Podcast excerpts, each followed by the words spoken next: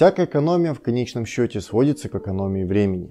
Общество живет и развивается, в нем то и дело происходят самые разные процессы. Люди вступают в те или иные формы взаимоотношений, при том весьма часто не осознавая этого. Сегодня мы и постараемся разобрать основные формы человеческих взаимоотношений.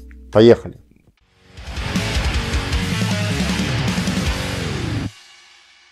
Давайте начнем с простого, с определения. Для того, чтобы последовательно обосновать базисность, чем мы и займемся в следующем ролике, да и вообще существование производственных отношений, весьма важным фактором будет признание объективности мира. Чтобы признать базисность именно материальных форм, необходимо провести последовательную линию материализма, как того мировоззрения, которое и дает основание первичности материи.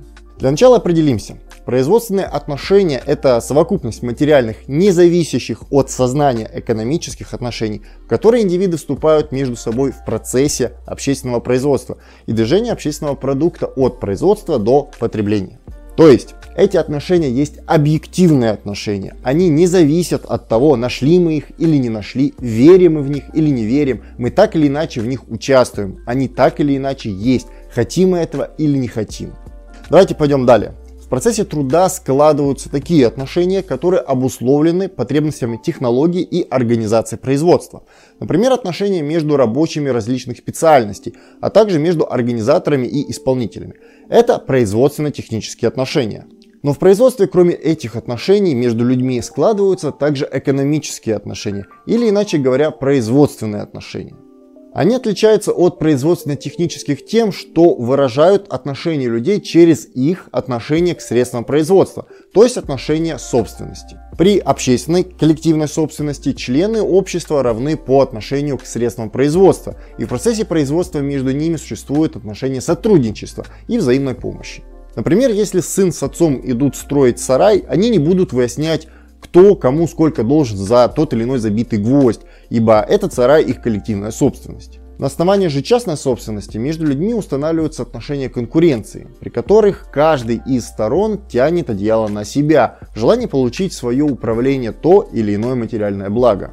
Вследствие конкуренции неизбежно появляется группа людей, лишенных всех или основных средств производства, неизбежно оказавшихся в экономической зависимости от собственников средств производства, что определяет отношение господства и подчинения между ними.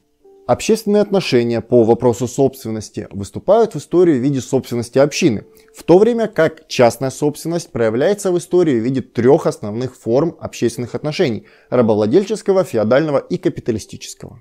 Также существует частная собственность производителей, основанная на личном труде, но эта форма всегда подчинена господствующим в данном обществе производственным отношениям. Кроме основных форм производственных отношений, в период гибели одной и возникновения другой общественно-экономической формации возникают также переходные производственные отношения. Это выражается тогда, когда в рамках одного хозяйства сочетаются элементы различных типов производственных отношений, так как старые формы еще не успели отойти, а новые еще только зарождаются. Например, в период разложения первообщинного строя в рамках патриархальной семьи сочетались остатки родовых отношений и зачатки рабовладельческих отношений период же разложения рабовладельческих отношений в ряде стран возникал колоннад, например, в том же Древнем Риме, сочетавший в себе элементы рабовладельческих и феодальных отношений. В период перехода от феодализма к капитализму общественные отношения выражены тем, что активная индустриализация выдавливает крестьян в города, заставляя тех продавать свой труд и пополнять ряды пролетариата период перехода от капитализма к социализму некоторые экономические формы сочетают в себе отношения, основанные на коллективной и частной собственности, а также параллельного учета выпускаемой продукции по деньгам и по конкретному времени. Теперь же давайте определимся с отношениями собственности. Они пронизывают все сферы экономических отношений – производство, обмен, распределение и потребление материальных благ. Также они обуславливают распределение средств производства и классовую структуру общества. Непосредственно в процессе производства различные отношения собственности находят выражение в способе соединения производителя со средствами производства. Так, в капиталистическом обществе рабочий может соединяться со средствами производства, лишь продав свою рабочую силу капиталисту. В социалистическом обществе средства производства принадлежат самим трудящимся.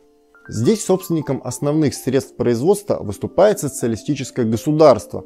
Этим определяется и характер отношений между людьми в процессе производства и факторы распределения материальных благ. Выделение экономических производительных отношений из всей суммы общественных отношений является основой научного объективного подхода к анализу исторического процесса. Производственные отношения дают объективный критерий для определения границы одной ступени общественного развития от другой, для выделения общего, повторяющегося в истории различных стран и народов, находящихся на одной ступени общественного развития то есть для выделения конкретно всеобщего в различных эпохах, а точнее общественно-экономических формациях, и тем самым определения законов развития человеческой истории.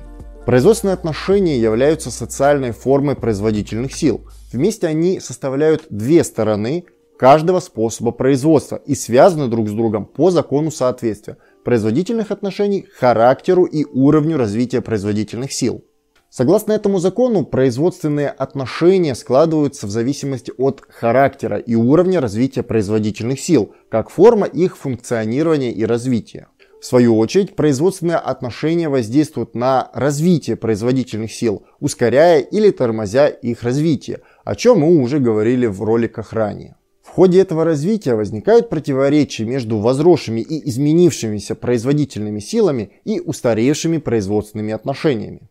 Такие противоречия могут быть разрешены лишь путем революционного изменения производственных отношений и приведения их в соответствие с производительными силами.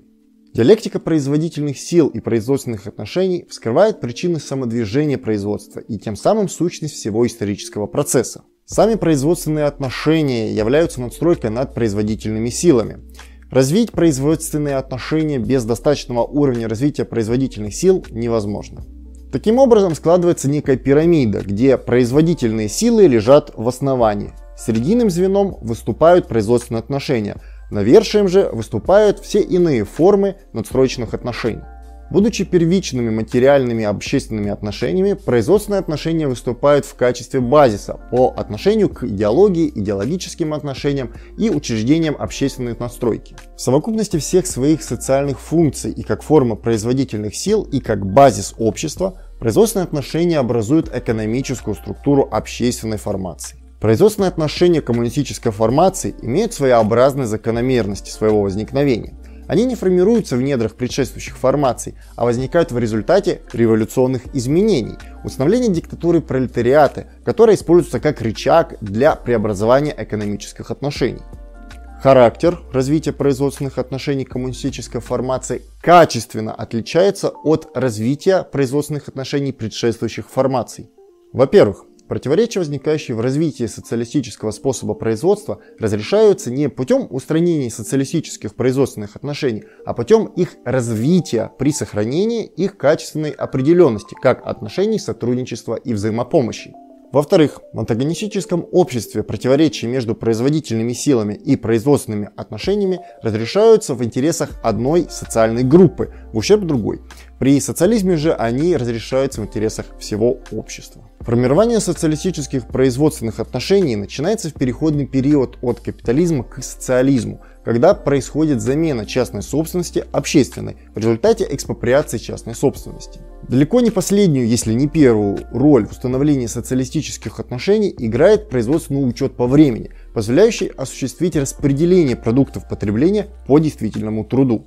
Установление же коммунистических производственных отношений возможно лишь путем разрешения противоречий социалистических общественных отношений. И лишь тогда, когда человек будет поставлен не в условия конкуренции, а в условия сотрудничества, и начнется подлинная история человечества. А на сегодня все. Задавайте вопросы в комментариях, ставьте лайк, подписывайтесь на канал, жмите на колокольчик и делитесь этим видео в соцсетях. Удачи!